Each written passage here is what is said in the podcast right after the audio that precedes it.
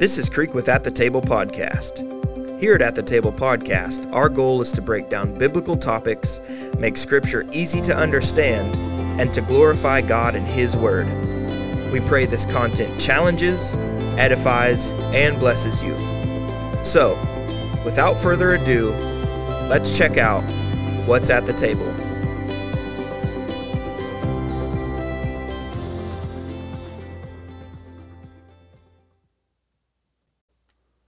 Good, morning, boys.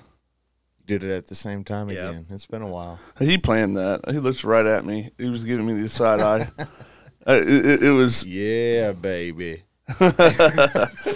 well uh, for our listeners. I just want to say, welcome to another episode of At the Table podcast. I'm here with my wonderful co-hosts, both in, in flesh, and uh, Creek and, and and John. How are you guys doing? Good. Yeah, not too bad. A little tired, but fat and sassy. Other than that, can't complain. I spent all day yesterday thinking that today was going to be Friday.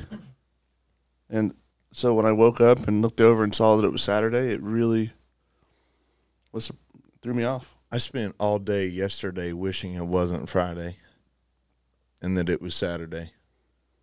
He just loves to record. That's what it is.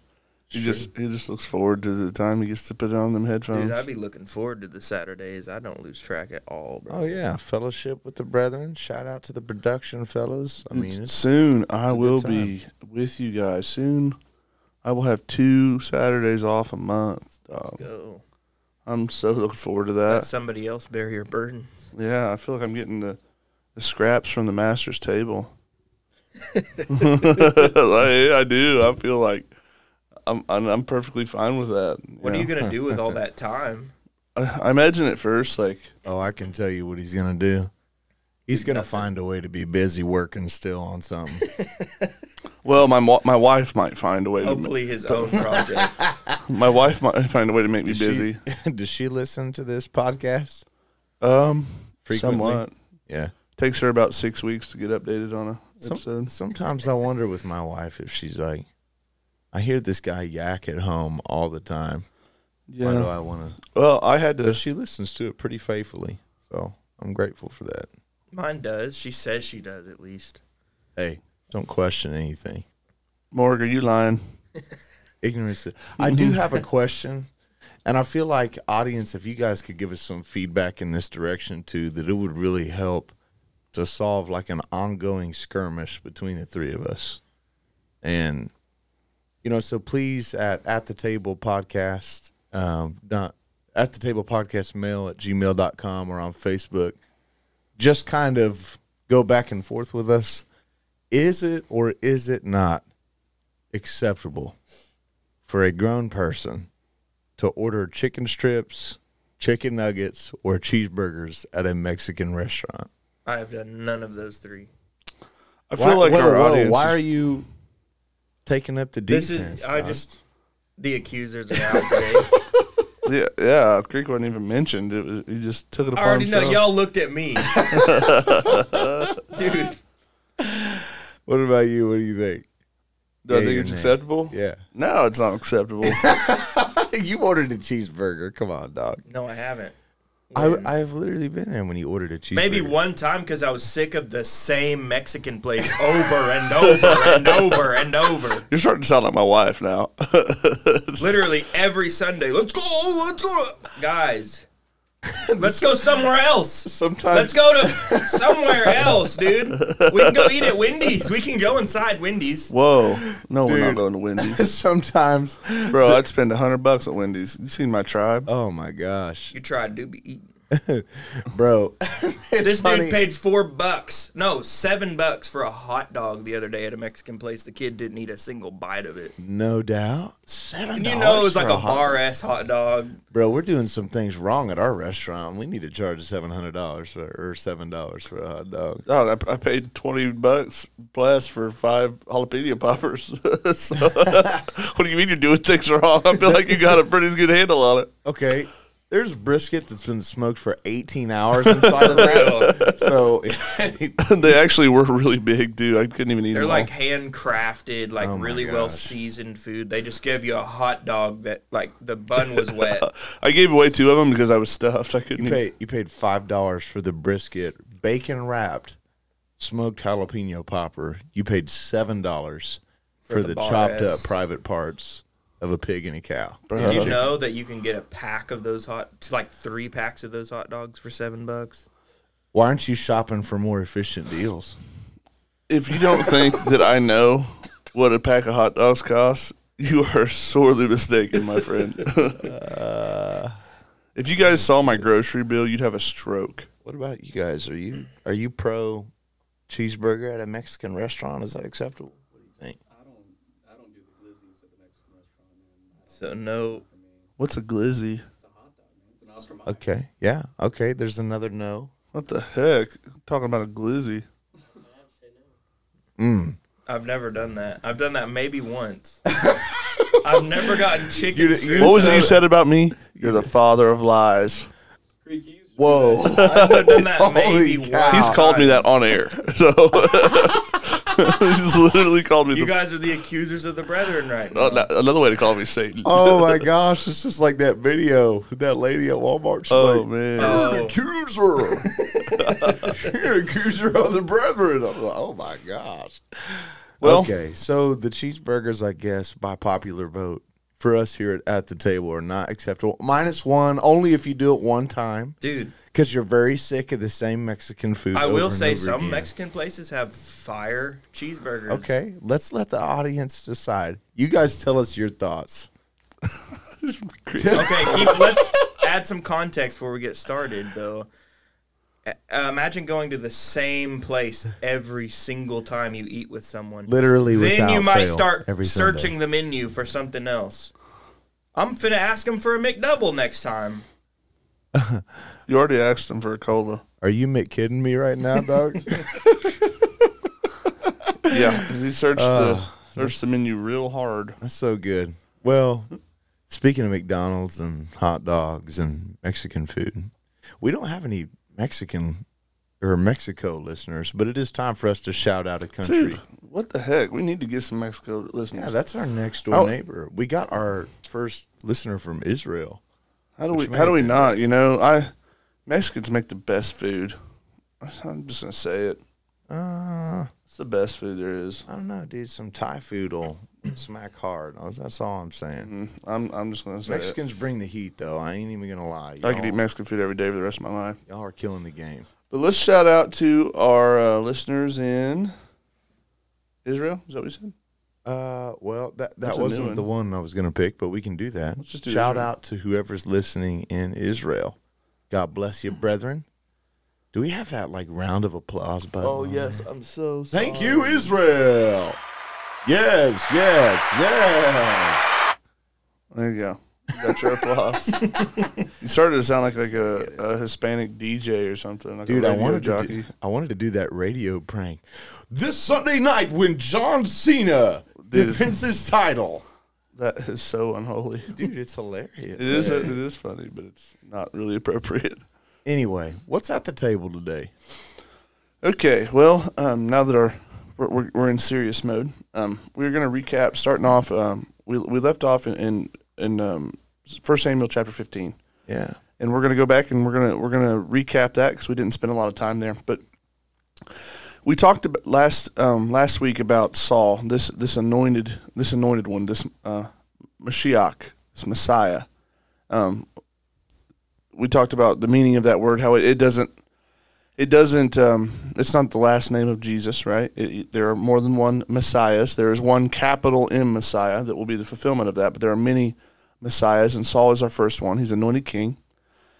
We, we start off with an expectation that things could be good right? Because we're getting a king. Right off the gate though we know he's not from judah so we know that there's something wrong. And it pretty much snowballs from there. Clearly, yes. and we ended last week with this episode where S- S- um, Samuel commands Saul to to wait on him to to sacrifice before battle. Saul doesn't do that. He disobeys, usurps the mantle of priest. makes the sacrifice himself, and then when he does go to battle against the Amalekites, he is supposed to. They're they're they're devoted to destruction. It's herem. They're they're to be completely wiped out. Don't take spoils. Don't don't take slaves. Completely annihilate them. Well, Saul decides that he's going to keep the best of the sheep, keep the best of the cattle, and then for some reason he doesn't even kill the king. Yeah. Where we left off is Saul has taken Agag captive. and it's it's kind of funny because it harkens back to and the, even God's reasoning, right? He said, "I remember what Amalek did to the Israelites on their way out of Egypt," and then we remember from that fight that the Lord said that He would have war with Amalek from generation to generation, and it's Saul's generation to carry out that. that It's their turn to carry out that war, and Saul's like, "Well, you know, you know what's kind of funny too is like typically the first of things or the best of things is devoted to the Lord, not to Saul. Right. I don't know. Well, something to keep in mind as we go, like the king's relationship with God is very much so reflecting of the nation's relationship with God. So Very true. so when he usurps authority, things go bad. Yeah. And so we we had at first Jonathan, well, and I guess by proxy, right? Saul's um, dynasty was rejected by God. In in chapter fifteen, Saul himself is rejected by God. So he says, not only will your generational descendants not sit on the throne, but I'm tearing you off of it too. Yeah. Pretty rough. Yeah, and so in this in this episode in chapter fifteen, it says that, but Saul and the people spared Agag and the best of the sheep and the oxen and the fattened calves, and the lambs and all that was good, and they did not utterly destroy them. All that was despised and worthless they devoted to destruction. And the word of the Lord came to Samuel: I regret that I have made Saul king, for he has turned his back from following me, and he has not performed my commandments. So that should set off a bell in in any reader's mind back to the um the the flood narrative, right? Where there's only a few times where God looks at what he's done and he says, "Yeah, I, I regret this." I regret this. Right? Things have gotten so bad that I, I regret doing what I did. We we have that at the flood, and we have that at, at, at Sinai, where he's like, "I'm I'm just gonna wipe out all the people. I'm, mm. I'm pretty much tired of them." So after that, it says that Samuel was angry and he cried to the Lord all night. And Samuel rose early to meet Saul in the morning, and it was Samuel. It was told to Samuel, Saul came to Carmel behind, and, or, and behold, and he set up a monument for himself, and he turned and passed on and went to Gilgal. And Samuel came to Saul, and Saul said to him, Blessed be you to the Lord, for I have performed the commandment of the Lord. And Samuel said, What then is the bleating of the sheep in my ears, and the lowing of oxen that I hear? And Saul said, They have brought them from the Amalekites, for the people spared the best of the sheep and the oxen to sacrifice to the Lord your God. and the rest we devoted to destruction. the people spared them. It's like an Adam moment, right? It's like the woman you gave me, the people, you know, the people did. It's it's it's like a, a deflection. Well, it, but it's funny because first it's a claiming of credit for his own. I have performed the word of the Lord. The people kept this. It's like, uh, nada, It's sir. dumb. It's like we were gonna sacrifice them to you. Yeah, Does God requ- want sacrifice over obedience? that's exactly what we're about to find out. And I and I love too that he says, "The Lord your God." It's like your God, Saul. That's supposed to be your God too, isn't he? The one who, when you were little in your own eyes, he picked you, he elevated you, right? You're, the, you were the, the from the humble beginnings, and he picked you up and he elevated you. But now it's Samuel's God. It's kind of just like, I guess, shows where he's at. Well, and Samuel's response is heavy. I, he says what Creek just quoted. Has the Lord has great delight in burnt offerings and sacrifices as in obeying the voice of the Lord. Behold, to obey is better than to sacrifice, and to listen than the fat of rams. For rebellion is as the sin of witchcraft, and presumption is as iniquity and idolatry. Because you have rejected the word of the Lord, he has also rejected you from being king.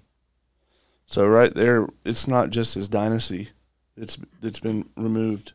Now it's it's we had that that quote earlier too, where it says that there, there's God has chosen your brother. There's a brother. There's a amongst the people who is better than you. He's more tov than you, right? Mm. And and he has been chosen. God has rent the kingdom from you, like you tore my garment. Man, yeah, and it and there's so Samuel like executes the justice of Saul wouldn't. So he, dude, like a gangster, dude, takes a sword and hacks this guy in pieces, and he's like, just as your sword has left women childless, so your mother will also be childless among women. And he cuts Agag down, and the the thing that begins to, if anything hasn't told you that Saul is not a snake crusher and won't be a snake crusher, and especially not our snake crusher, is Samuel doesn't see him again, according to this chapter, until the day that he dies. Yeah, the, um, I love though. I think it's important. We read in the beginning where where Samuel he loved Saul.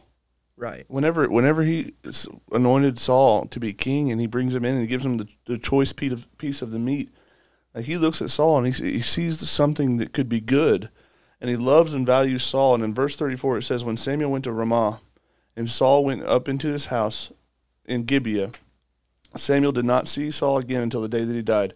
But Samuel grieved over him, and the Lord regretted that he had made Saul king over Israel. Well, it's, you know, from Samuel's perspective, I mean, he anoints this king. There's hope. There's hope for the nation of Israel. And now, you know, he grieves because the king that he anointed is rejected. Yeah, Yeah. And not for bad reason either. It's like it the whole Right. purpose, you know, and Samuel even said this. He's like, if your king does well and you do well, it'll be well with you. But if you and your king turn away from God, he's not just going to punish you, but he's going to punish your king too. Right? And in, and in this case, Saul's heart has not been after God. And that's been the problem. That's right. That's good. The problem is that Saul's heart is not after obedience to Yahweh, is not after love to Yahweh in that way. It's almost like in the text, you can read by result that the shifting of priority in his in the frame of his heart has switched from serving God to serving his own image. Yeah, uh, that's he sets up an image for himself at, at uh, Gibeah or at Gilgal. Yeah, I, I think that that's good. And, and just kind of finishing the recap, it's every every moment where it's come time, save one, for Saul to make a decision. He goes against what Yahweh would have him to do. Yeah. The it's like it's not even just that he is purposely evil. It's just that he is not aligned with Yahweh. It's it's like almost even by just I don't know what the word I'm looking for is, but almost by default, it's like you just are not a man after Yahweh's heart. the people wanted a god king who would be kind of like Raw or like Yeah, somebody a from, king is like as the other nations. right, like Yeah. you Like know, Pharaoh, one who would yeah. exalt themselves or see themselves as God. And that's more or less what they got. No doubt. And and the sad thing is, you know, like we pointed out, they're like, give us a king that he may go and fight our battles for us. And I mean, for the most part, he's just not been amazing at that. He might Jonathan will he might he might yeah, he might be batting like a solid 50-50. Like he did good with the the chariots of iron and old snake, right? But yeah, Nahash, King but Nahash. but the dude, the thing that sticks out to me in this recap is like, you know, after because it said that whenever the spirit of the Lord would rush upon him, that he would be turned into another man, right? And and then Samuel says, yeah, and you know, after all this stuff happens, you're gonna see that garrison of Philistines up there on the hill. Do what your hand finds to do, for God's with you. And when you see what Saul's will would be if it would be done, it like Trey said, it doesn't seem to be what Yahweh's will is, right? The Philistines are the oppressors, and he sees them and he's like, he's cool with it, yeah, right? And a couple chapters later, he takes on a different set of oppressors, and then when God says, "Hey, you remember how like back in the Exodus thing when I said I swore, right? God swore that he would have war with Amalek from generation to generation. And God said, "I'm choosing you to be the conduit by which that war is continued to be carried out." go deal with this these people exactly like I tell you to. What more would make us think of a good snake crusher than successfully carrying out a fight against The snake? the snake. people? Yeah, the snake that God specifically says, "I'm going to have funk with you from generation to generation. Me and you are going to bang it out." And Saul, like, for the purposes of of setting up his own glory, exalting his own glory, and we know that because then he goes and makes that image, right? You spare the king, you spare the best of all of the things. Then you go set up your own an image of yourself, trying to make a name for yourself. But ironically, the thing in this chapter that you make a name for yourself for is you're not after God. Right. And it bleeds through in everything that you do. And so God rejects you. And the next chapter that we pick up gives us some hope. Because again, if we're reading this in our Snake Crusher series in a literary pattern, let's say like you were reading and you got sleepy and you quit at chapter 15 for the night. The last thoughts that would be in your head is that we've waited a long time for a king, for a snake crusher. And the first one we got sucked. He's not the guy. So what are we going to do now? Because not only is he rejected, but his dynasty is rejected, even though his son is a good man. So who's going to take his spot? Well, that's what that's what Samuel said is that God has chosen one of your brothers, one of your brethren, and he is more tov than you. He is more good than you. Yeah. So yeah, pick it up in sixteen. The Lord says to Samuel, "How long will you grieve over Saul? For I have rejected him from being king over Israel." It's like that gum, you know, kind of getting chided. Fill your horn with oil and go. I will send you to Jesse the Bethlehemite, for I have provided for myself a king amongst his sons. So right there at the gate, let's compare. Yeah. Where Saul was anointed with a flask, and it didn't fit that that song, right? That song where it said that there would be a horn. Right. It didn't fit. Now it says that Samuel is taking a, a horn full of oil to go anoint this son of Jesse the Bethlehemite, Where's Bethlehem at again? Judah. Mm. This is getting juicy. Right. So out the gate, this is starting to look already. Yeah. It's looking better. There's hope. There's hope. And Samuel said, "How can I go? For if Saul see, or hears of it, he will kill me." Take a heifer, the Lord said, and say, "I have come to sacrifice to the Lord," and invite Jesse to the sacrifice. I will show you what you should do, and you will anoint for him, for me, him, and I will, whom I declare to you. And Saul did what the Lord commanded, and he came to Bethlehem. I, something I want to point out is the prophet fears that by carrying out God's word, it's going to cost him his life by this king. Yes. Not the one that's being anointed, but by the one in which essentially the anointing has been stripped away from. Right. And it, I think, again, just kind of putting the nail in the coffin like, Saul is a bad guy. This dude, every once in a while, you have like a Jacobs, right? That will, or Abraham's that will be a good character, but they'll play the role of a villain. Yeah, they'll they'll right? mess up. They'll do something bad. This guy has become a villain. Right. He he is an oppressor. Why should God's prophet fear you? Yeah. The, the very same one that God used to anoint you to be king Right. is fearing for his life by carrying out obedience in your stead when you would not. The reason why this is happening isn't because God's like, nah, you know, you got blue hair, so I don't like you. You know, it's like you've been commanded to do some very pivotal things and you've rejected God's word, right? So God has rejected you because who the king needs to be is someone who is perfect in submission, at least the promised king. Yeah. And so when when Samuel comes to Jesse's house, Jesse says, "Do you come in peace?" it's not very often that the, that the Lord's man We rolls don't up get too many visits from from y'all. it's like, is it good? Yeah. So Samuel tells him, "Yeah, you know," and all the elders of the city came out to meet him. And he tells he consecrates Jesse and his sons and invites them to the sacrifice. So we talked about what sacrifice is in in scripture and it's this this moment where you you sacrifice something to Yahweh, but Yahweh gives you a portion of that thing back. And you get to take that and you get to eat it and celebrate. yeah. And, and it's a celebration to Yahweh. So so Jesse and all of his sons are invited to this this celebration. They're they're, they're sanctified, they're consecrated, right? Let's go ahead and paraphrase it for us. Yeah. What happens? well, when they all come and sit down, Sa- Samuel looks at one of these sons and he thinks, "That's that's the guy." It says that that uh, Eliab walked in front of him and he says, "Surely this is the Lord's anointed." But the Lord said to Samuel, "Do not look at his appearance or the height of his stature. I have rejected him, for the Lord sees not as a man sees. Man looks on the outward appearance, but the Lord looks on the heart." Well, and, and Eliab's mean name means God is my father.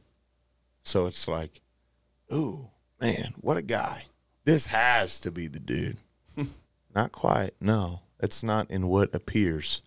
It's what's below the surface. and Abinad- Abinadab and Shema and, and all of these other sons, they walk before Samuel, and Samuel says, The Lord has not chosen these ones either. And all seven of his sons passed before Samuel, and he said, The chosen one, in, is, he's not amongst these. Are there no other sons that you have?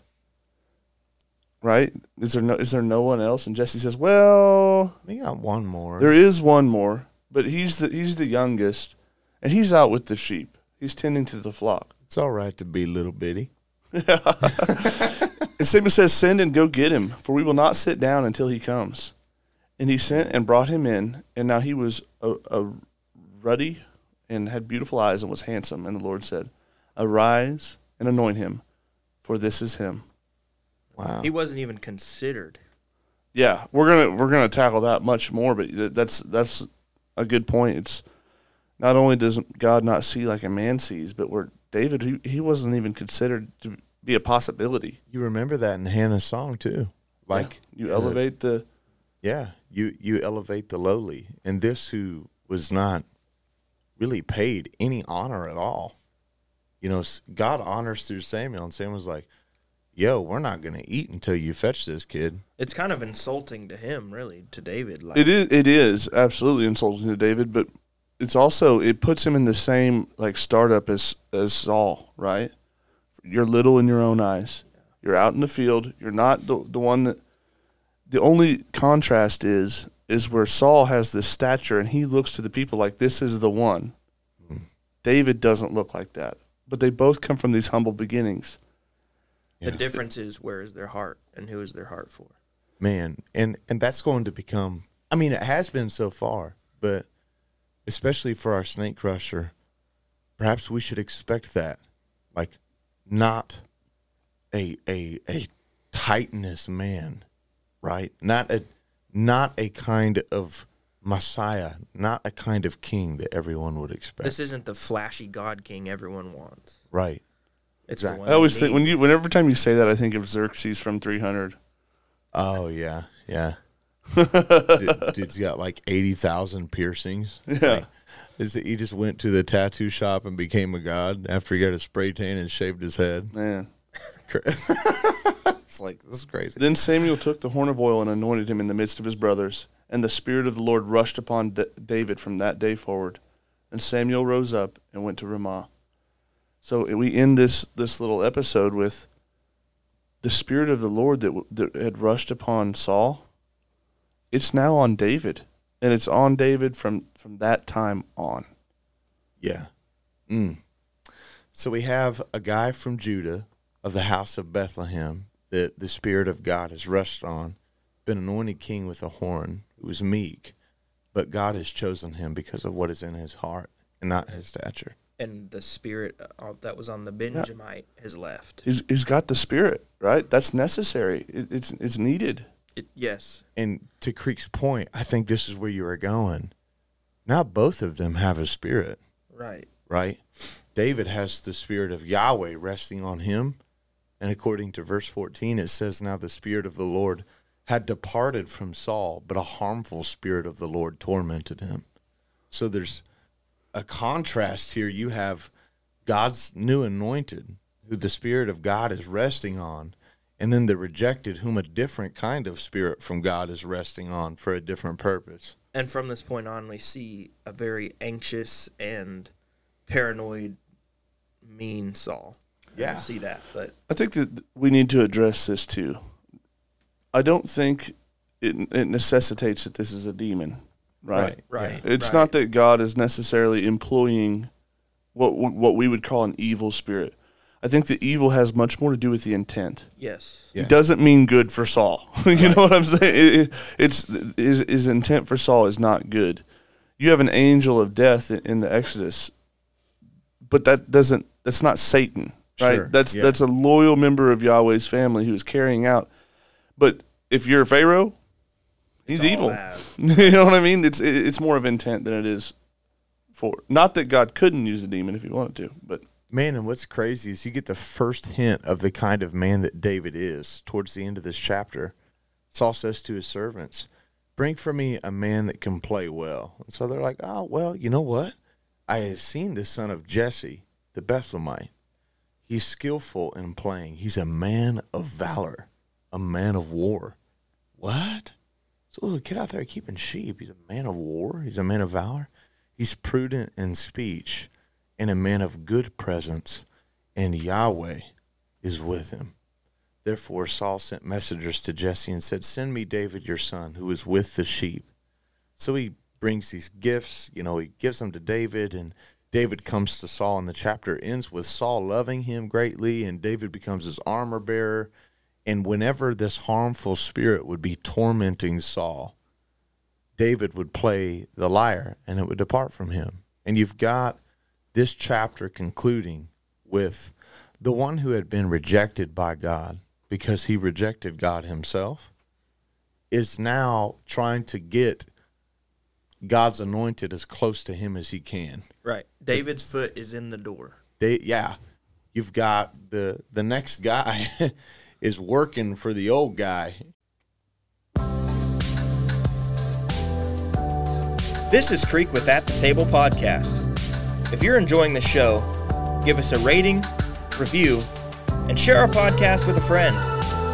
If you'd like to contact us, email us at at the table podcast mail at gmail.com. Thanks for tuning in. Now, let's get back into the show.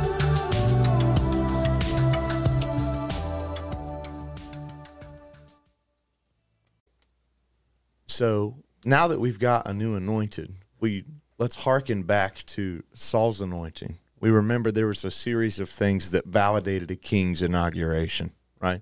One of the first the first one was he had to be anointed or um not necessarily only anointed to be fair there are there are other times where a king is not anointed but is God's legitimate successor but that's the real marker is a prophet a priest a word from Yahweh something from Yahweh that says you are my my chosen emissary right you're the next guy Well, and pay attention to this. Saul's anointing was not, there wasn't much to it. It was just he was anointed with a flask. And I would argue the next few chapters, all in all, are David's anointing. and yeah, Yeah. And and the second step in that series was something to prove yourself that you were worthy to lead God's people. Right, Right. right. That you were a, a man of war, that you were capable of and, leading and God's indeed army. it said it said of the son of Jesse that he is a man of war, right? He, that he's It does. a man of valor. It does. But the the crazy thing is is he has no honor and he's in a field watching sheep. And so we're we're wondering to ourselves like, well, if you're a man of war, if you're a man of valor, how in the world does somebody know that? Right. Something's What- going to have to show the nation that he is a man of war. And th- yeah, and this next chapter is going to bring to light not only why David will be considered a man of war to the nation, but but what about David as a person? What about his life has emulated to whoever Saul's emissary was that David is a man of valor, that Yeah. David's with the business. Um, so in in chapter 17, it starts out by saying, Now the Philistines gathered their armies for battle. Funny, because the last time someone was anointed, who were they supposed to take on? Yeah, Right? There's that Philistine garrison over there. Do what your hand finds to do. Right? So the Philistines gathered their armies to battle after David's anointing. they were gathered at Socoh, which belongs to Judah. So they're in Judah's territory yeah. they're invaders and encamped between Socoh and Azekah and Ephes Dammim. And Saul and the men of Israel were gathered and encamped in the valley of Elah. and drew up in the line of battle against the Philistines. So it's like, oh, finally, you're drawing up in battle against the Philistines. Let's see what you do. Which I guess they did before. They chased them after Jonathan killed those Philistines. But then the Philistines stood on the mountain on one side, and Israel stood on the mountain on the other side with a valley in between them. And there came out from the camp of the Philistines a champion named Goliath of Gath, whose height was six cubits. Goodness sakes, in a span. This dude is somewhere, and, and some of this depends on What textual this- variant? What the source cubit, text yeah. that you, you're subscribing to. I believe that the, the ESV in this case harkens to the Masoretic text, which out of out of the three source texts that are commonly used, the Septuagint, the Dead Sea Scrolls, and the Masoretic text, the Masoretic text puts Goliath at you know nine, Nine feet some odd inches tall, whereas the other ones will put him at seven feet some odd inches tall. Either way, he's really big. Yeah, and you may be thinking to yourself like, "Whoa, why is the Bible giving us two different heights?" The the whole discussion basically revolves around what just how long was the average cubit of an average Israelite? Maybe explain what a 3 or 4. is. Yeah, so a cubit is fingertip to elbow. Fingertip to elbow. Is, So- but you have you have multiple different types of cubit. You have the Egyptian cubit, yeah. and, and it, uh, it, there's a lot of variation. And and since we're not two thousand years old, it's impossible for us to know what the author Right. what what cubit is he talking about. Well, also, your cubit would be different than my cubit. Right. Yeah. Yeah. Since training Because you have Greek a or long- Nephilim, their cubit's going to be bigger than all the rest of us. Wow, I love that. I'm just joking. but but speaking of of Nephilim, I, I mean that's a Yeah. kind of a good seg- segue. This is one. So yeah. way back, we were, if we remember, some of these these Nephilim or these Rephaim, these descendants of these giants, they they run to Gath, and right here it says Goliath of Gath, whose height was, you know, nine feet, seven feet. So you have a giant from this place Right. where the, these Where they fled Joshua in these the conquest. this seed of the serpent, right? These Nephilim, these literal seed of the serpent, fled to this area, and you have Goliath coming out of that. And so it, it's everything about this. It says he has a helmet of bronze on his head. He's armed with a coat of mail, and it's bronze. He's got bronze on his leg. He's got this javelin. He is made to look like a, snake. shiny one. Yeah. I mean, he's the- literally got scales, right? He's shiny from head to toe. He's a giant, and he's from Gath. Everything about this is setting him up to be like, oh man, This is a snake. we need a Joshua Right. because the conquest ain't over. The shaft of this dude's spear is like a weaver's beam. Yeah, there's a Nephilim in the land of Judah. Whoa, dude, that can't happen. Yeah, not good. Y'all, were, y'all were bounced a long time ago. This is not just a, uh, you know, we've talked about the DCW quite a bit. Um, shout out to the Heiser family. May the may the memory of Dr. Mike be blessed. But how this, like, kind of doubles as a shot across the bow spiritually, right? Yeah, The, these descendants were driven out of God's land when the land was harimmed, when it was purified. Herem can be translated scorched earth, right? Like kill everything, burn it with fire, purify the land from from these people dwelling in here. Now they're back. There's like a second invasion of Canaan that has been where God has planted himself in the midst of Canaan and said, This is my territory. This is my land, and these Israelites are my people. So come to me. And so the, the, the, that's what the conquest narrative is, is God leading the people of Israel to him and his land, right? yeah. And then To his allotted portion. exactly. And now you have trespassers. You know, it's basically, you know, Invaders. spiritually, so to speak, like that, not just a physical invasion, but Yeah. this this territory is not Yahweh's; it is mine, right? And, we're about to see what Yahweh's response is. Well, the the question then is for the leader of, of Israel, which right now is is Saul, even though he's been rejected. It's like, what are you gonna do about it? yeah, Are you gonna let that stand?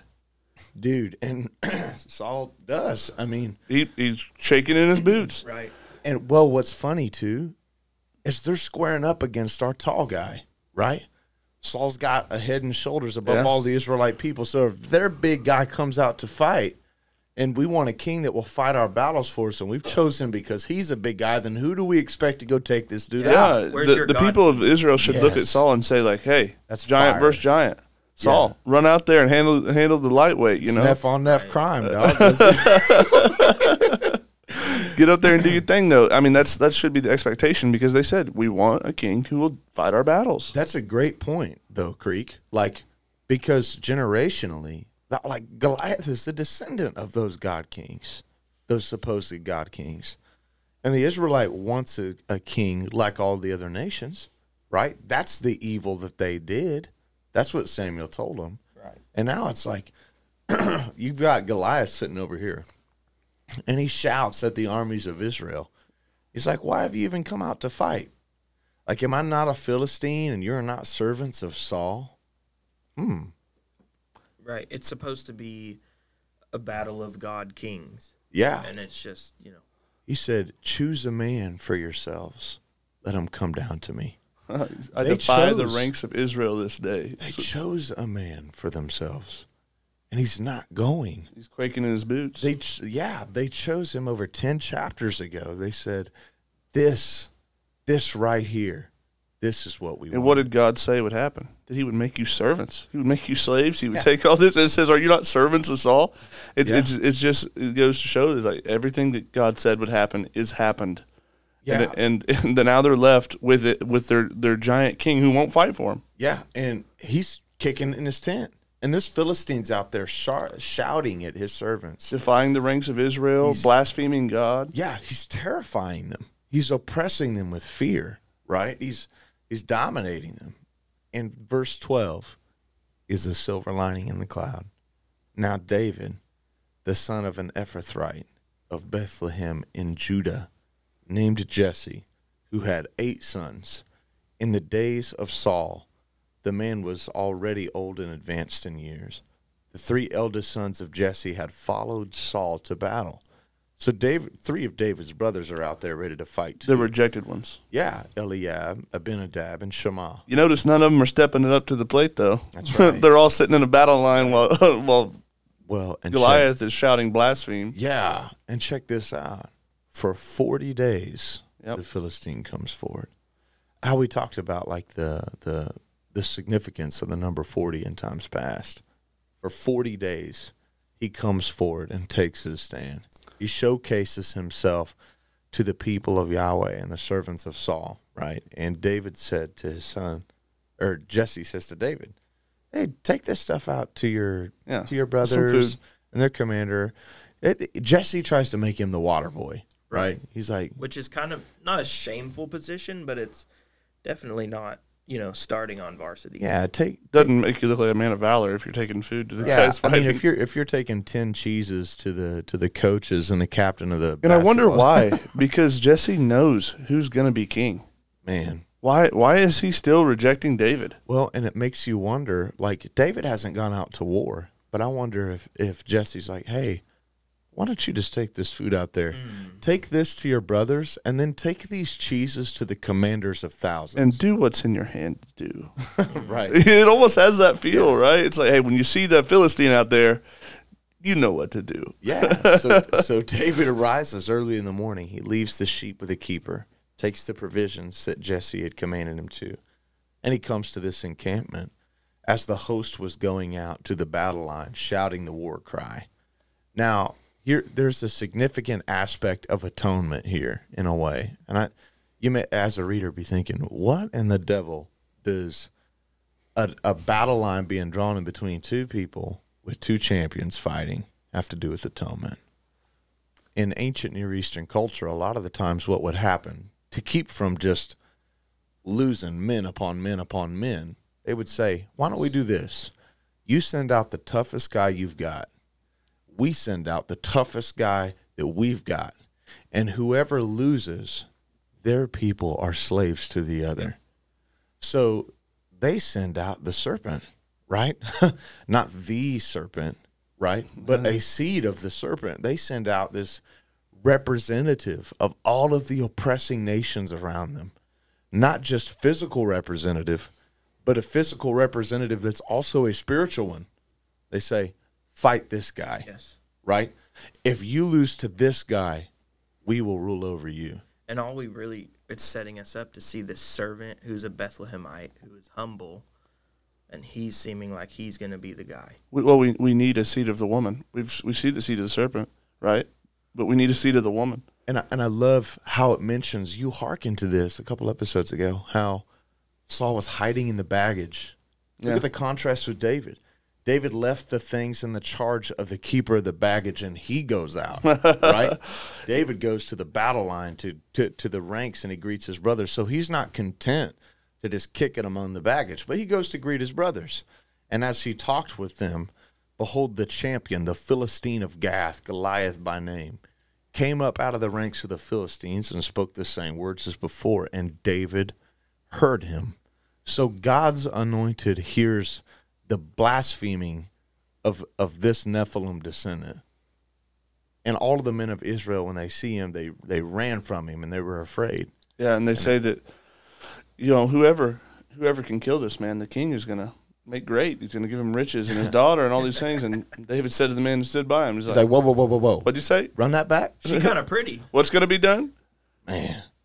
you I know? just, I just gotta say, I'd fight Tim Nephilim for Savannah. That's all I'm gonna say. You know what I'm saying? I'd fight 15 from Why? Yeah, I'd fight 50. 20. 20. yeah, exactly. So the people answer him in the same way. They're like, "Oh yeah, all this stuff is gonna be done to him. It kills him." Yeah. So Eliab hears the words and he's he's ticked off at David.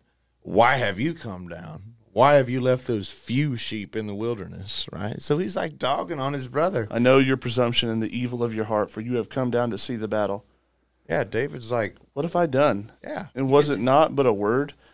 Not He only gets that, accused but- of being evil. yeah, it's like uh, Samuel said that he was being anointed king in front of you because of his heart.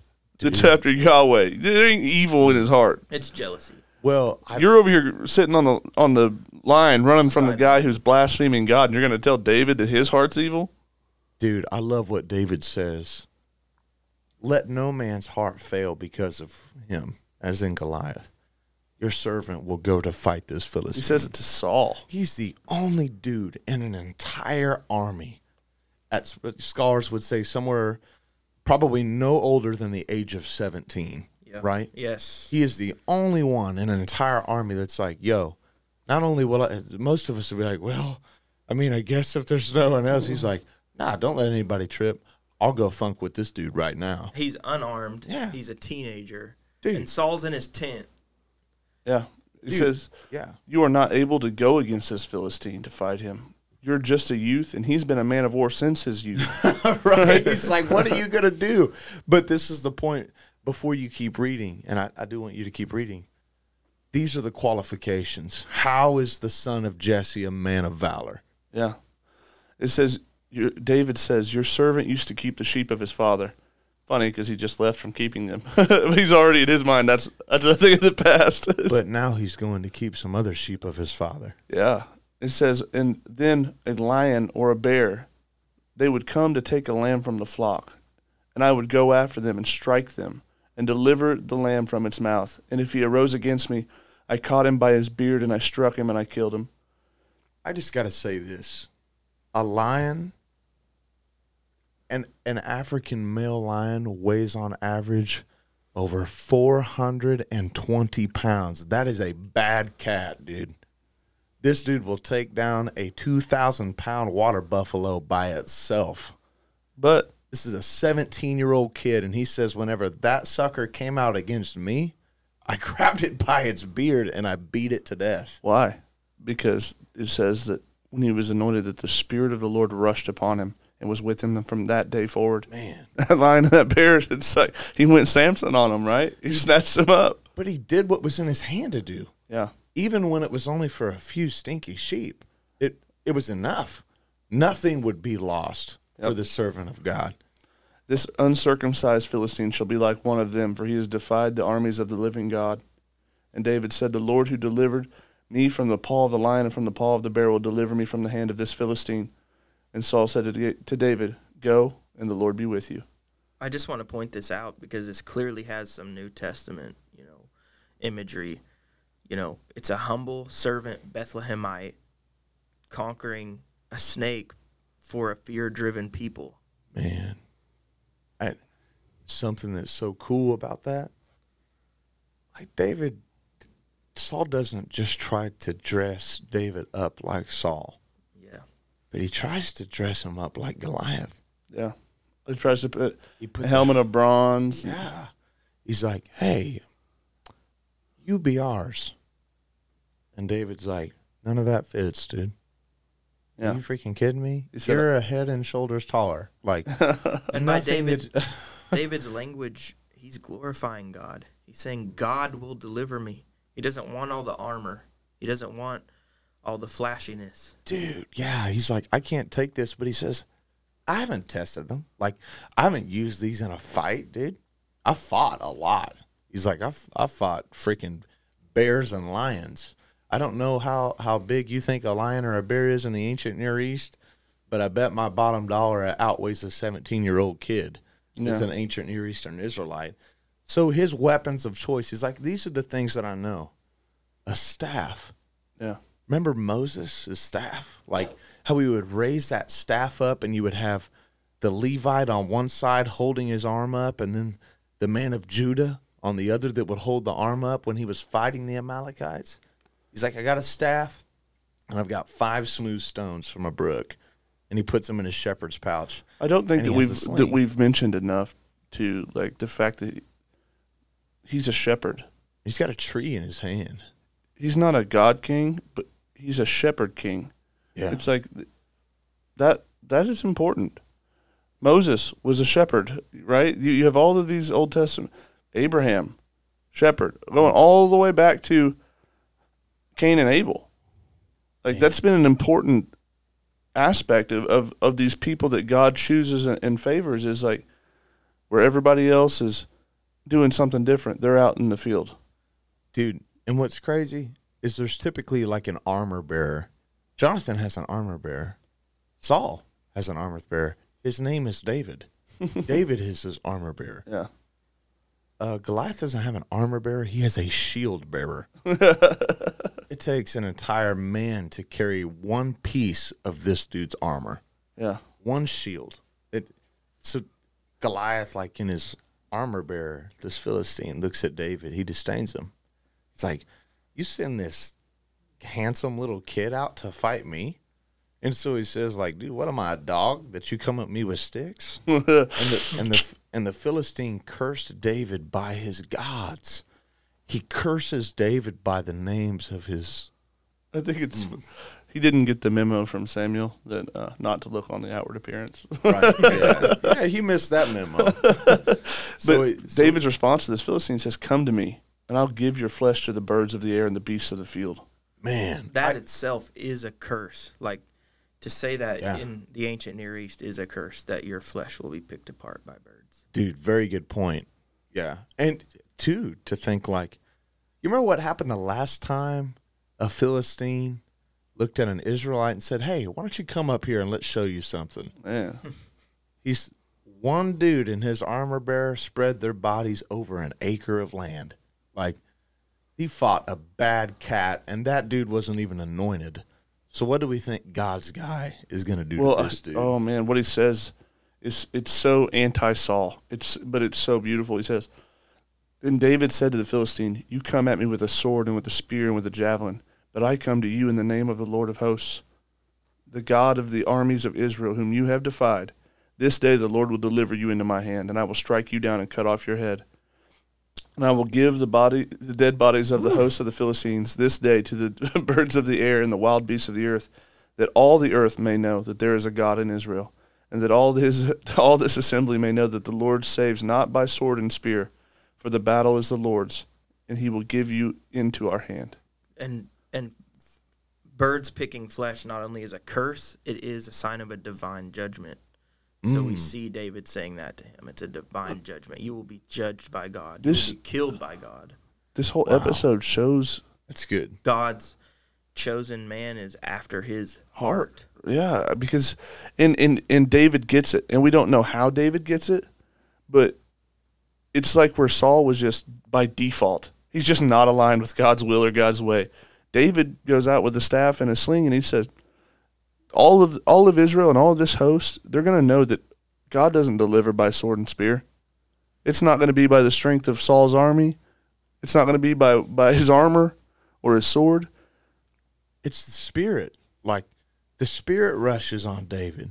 And then when when Goliath blasphemes and curses that same spirit, God's response isn't like some, oh wow, well I hope you get it right. God's response is like, I'll show you what I'm about. and I'll. I'll use a 17 year old kid to get it in with. And David doesn't just, oh man, I don't know. That's okay. So like, sorry, have you? I know you have, but I Craig, I don't know if you have. There's like this scene in like Dragon Ball Super whenever Oh, uh, Frieza's like, "Hey, Vegeta, you should join my army." And Goku's like almost beaten to death. He's dying.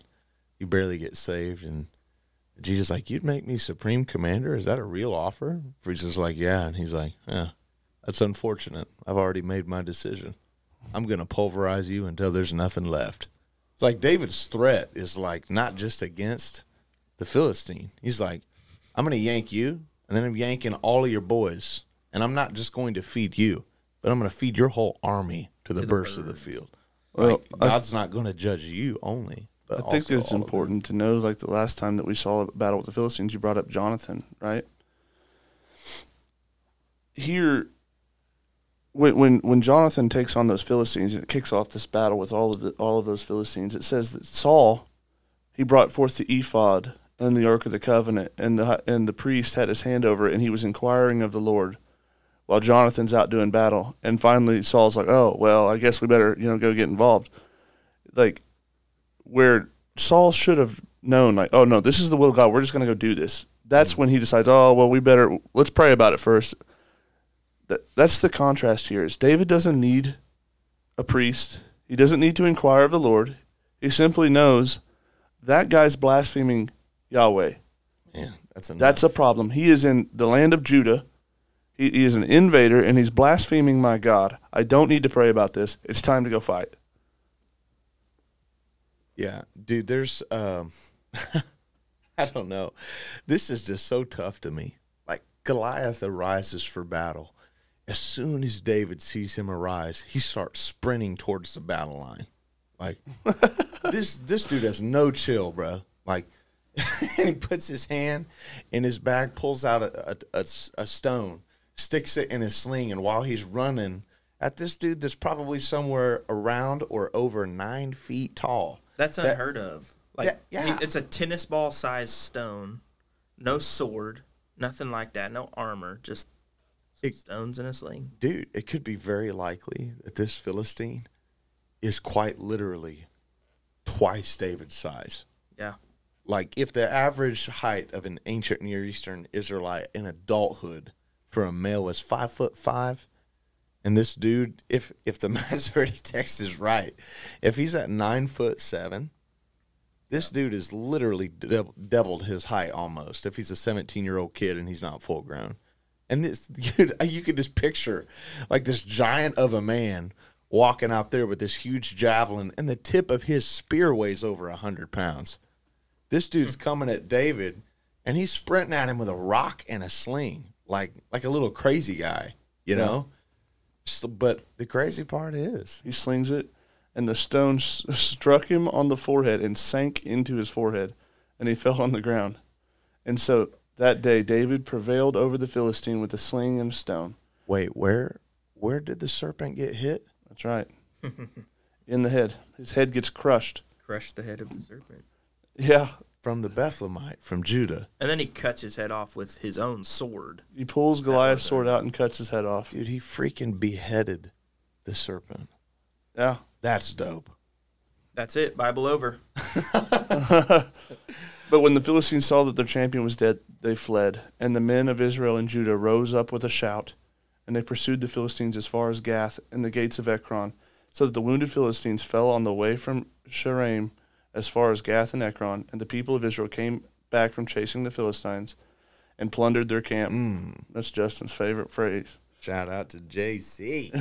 and David took the head of the Philistine and brought it to Jerusalem, but he put this armor in his tent. Put his armor in his tent. So real quick, and and we're we're about to land this plane, but it says that he brought the head of Goliath to Jerusalem. That's going to become important.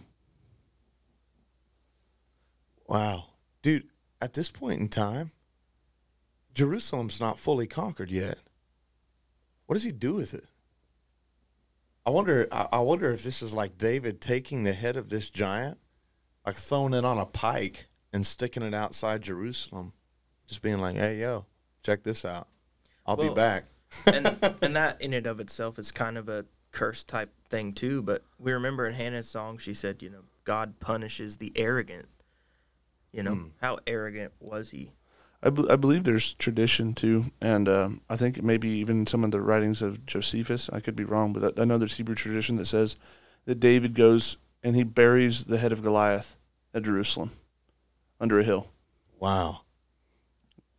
Under a hill at Jerusalem. I wonder if etymologically there's any any relation between Goliath and Golgotha, Yeah, Place of the place of the skull. that's it, that's why it's called that.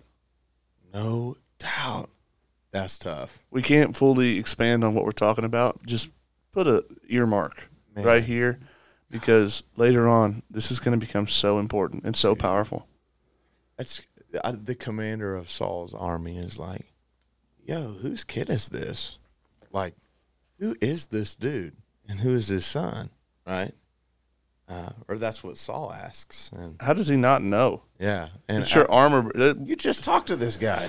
I think it just goes to show you more how much he's lost it and how much this spirit, of this evil spirit from Yahweh, is just tormenting him. yes, You you don't know David? He's your armor bearer. He's the one that played so that you could have peace. you know, in the movies when like you have this good guy through like most of the movie, and then you end up seeing that he's bad, and he like changes appearance, and he's like like Emperor Palpatine type of deal. I guess. Oh yeah, I yeah. knew it's there like was going to be a Star Wars reference. he looks so like like so pale and i just that's what i imagine he's very Yeah. like distraught all the time I, I didn't expect it to come from you, but I knew there would be a Star Wars reference. You're my man, dude. But there's He went Dragon Ball Z and you went Star Wars. part of me wonders like why you know if maybe the reason why if he's like um because it it was promised that uh, not just the daughter of Saul but that the guy that takes on the Philistine and wins that his father's household will be without taxes in Israel so he says amen I was to say, blessed the Lord. he said whose son is that you know and a part of me wonders if he's like all right who are you and who's your dad again I need to make sure that I get y'all situated with this thing Well, it says that even Abner doesn't know. Yeah, he's like, "Is your Lord, as your soul lives, dude? I have no idea who this guy is." Right? So- so David answers and says, "I am the son of your servant Jesse, the Bethlehemite." And our our chapter ends this. You remember we began Goliath's fight with highlighting the second stage of inauguration. Yeah. Right? There's three. The first one is you're chosen or validated by God to be the leader. The second is that there is an act of war, Yeah. right? Something to show that you are a man of valor capable mm-hmm. of leading God's people and protecting them. And it took three chapters to describe david's Right. and like a couple verses to describe saul's Yeah. And well, what's funny is there's three acts of war that validate his ascent to the throne there's a bear, Hmm. there's a lion, and there's a serpent, Yeah. a seed of a serpent. A giant. a giant. A Yeah. Nephilim. This dude is outmatched by two of the most ferocious predatory creatures on the face of the earth. And the third one is a guy that has trained to slaughter people since he was David's age. Yeah. I think that, like, to, to wrap up this episode, let's highlight all the things that make this guy a candidate, right? We have a man, first of all, he's a male. He's from Judah, judah Right. anointed with a horn he's from Judah, specifically Yeah, good point. specifically from Bethlehem. That's important too. He's anointed with a horn. The Spirit of God rushes upon him while he's a shepherd, right? Then He keeps sheep. he has a heart after Yahweh. He is by default aligned with God. And when when he is when his moment comes where it says do, do what's in your hand to do, what you see, do what's right in your eyes, he does what's right. He does what Yahweh would have him to do, and he destroys the Philistines. And his confirmation battle is a lion, a bear, and then a giant Nephilim. So it makes him it makes him Joshua, right? He's the better Joshua, or a new Joshua at least. He's Herem, right? He ain't he ain't sp- the only thing he takes from the Philistine is his head and his armor. you know, he's not he's not taking the best of the sheep, right? Destroying. He gives his body to the birds of the air, like he said. So David, in contrast to Saul, because really that's what we've been this this whole episode has been about the contrast of these two guys. David's getting it right. Where Saul got it wrong at every step. Thus far, David hasn't had a misstep. Well, and, and like Creek said, the thing that gives us hope, you know, we read from that little passage of, uh, oh, I think it was Gill's, but I could be wrong. It was an excerpt um, about how, like, the flask of oil was was used to anoint both Saul and Jehu, both of whose reigns were very short. Yeah. right? How like the flask was supposed to like symbolize a a short and brittle anointing, whereas like David's anointed with a horn. So we we get this idea that from David, perhaps his reign will be enduring. That this will be a long term reign. You know what's interesting to me too? We're supposed to expect a seed of the woman. We have heard nothing about David's mom. Nothing. Yeah, that is interesting. I think that ending this episode, like the question is what what's left. We have to see him coronated. Yeah, exactly. And we're left in this chapter with the expectation being set of like, well, whoever kills the giant gets to marry the king's daughter. Right? Is that the way that David's going to become king? Somebody has to be uncoronated for David to be. Well, it, at least you're true. left with him in the in the king's house, right? He's going to marry the, the the daughter of the king, and it almost makes you think like, okay, is it going to happen that way? Well, and oftentimes what you'd see, especially in ancient cultures, is the prince would be like the defender, right? He's like a, a, a big general in the army. He goes out to fight. I mean, look at look at Jonathan. Jonathan's not kicking it back at the palace, waiting for his dad to get home. He's got an armor bearer and a sickle ready to, to get it. I don't know if he was actually carrying a sickle, well, but that's what I'm saying. Maybe so, but where's he at now? right, yeah. Well, he's not the character in view. Yeah, the and the, the last expectation that we have too is the king has made a promise to bless the one that did this. What will happen? Will he keep his word? And like you said, the final piece is coronation. Who's going to get uncoronated? And is he going to step away from the throne peacefully? Peacefully. Or as Samuel told him, just as you have torn my garment, yeah, so God will tear the kingdom away from you. that's good. Well, I think for um, the purpose of this episode, um, That's what's at the table. that's what's at the table. Uh, until uh, until next week, hey guys, um, we appreciate all the support that you guys have given us and, and, and all of the ratings and the reviews and all the likes. Um, that's what helps this sh- the show grow, and it's the one part of this that we can't do for ourselves. And so we just want to encourage you guys if you like if you like this show, if you like this episode, if you like what we're doing here, go give us a rating and a review, Yeah. and specifically a good one.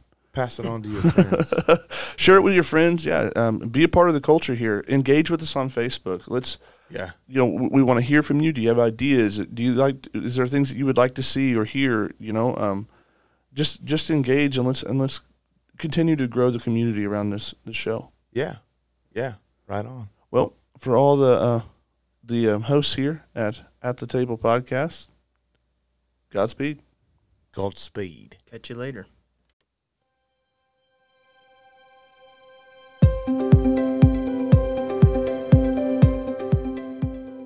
Thank you for joining us for another episode of At the Table Podcast. We hope it blessed you and taught you something. And if you enjoyed, leave us a good rating and like us on Facebook. And from all three of us, until next time, thank you and God bless.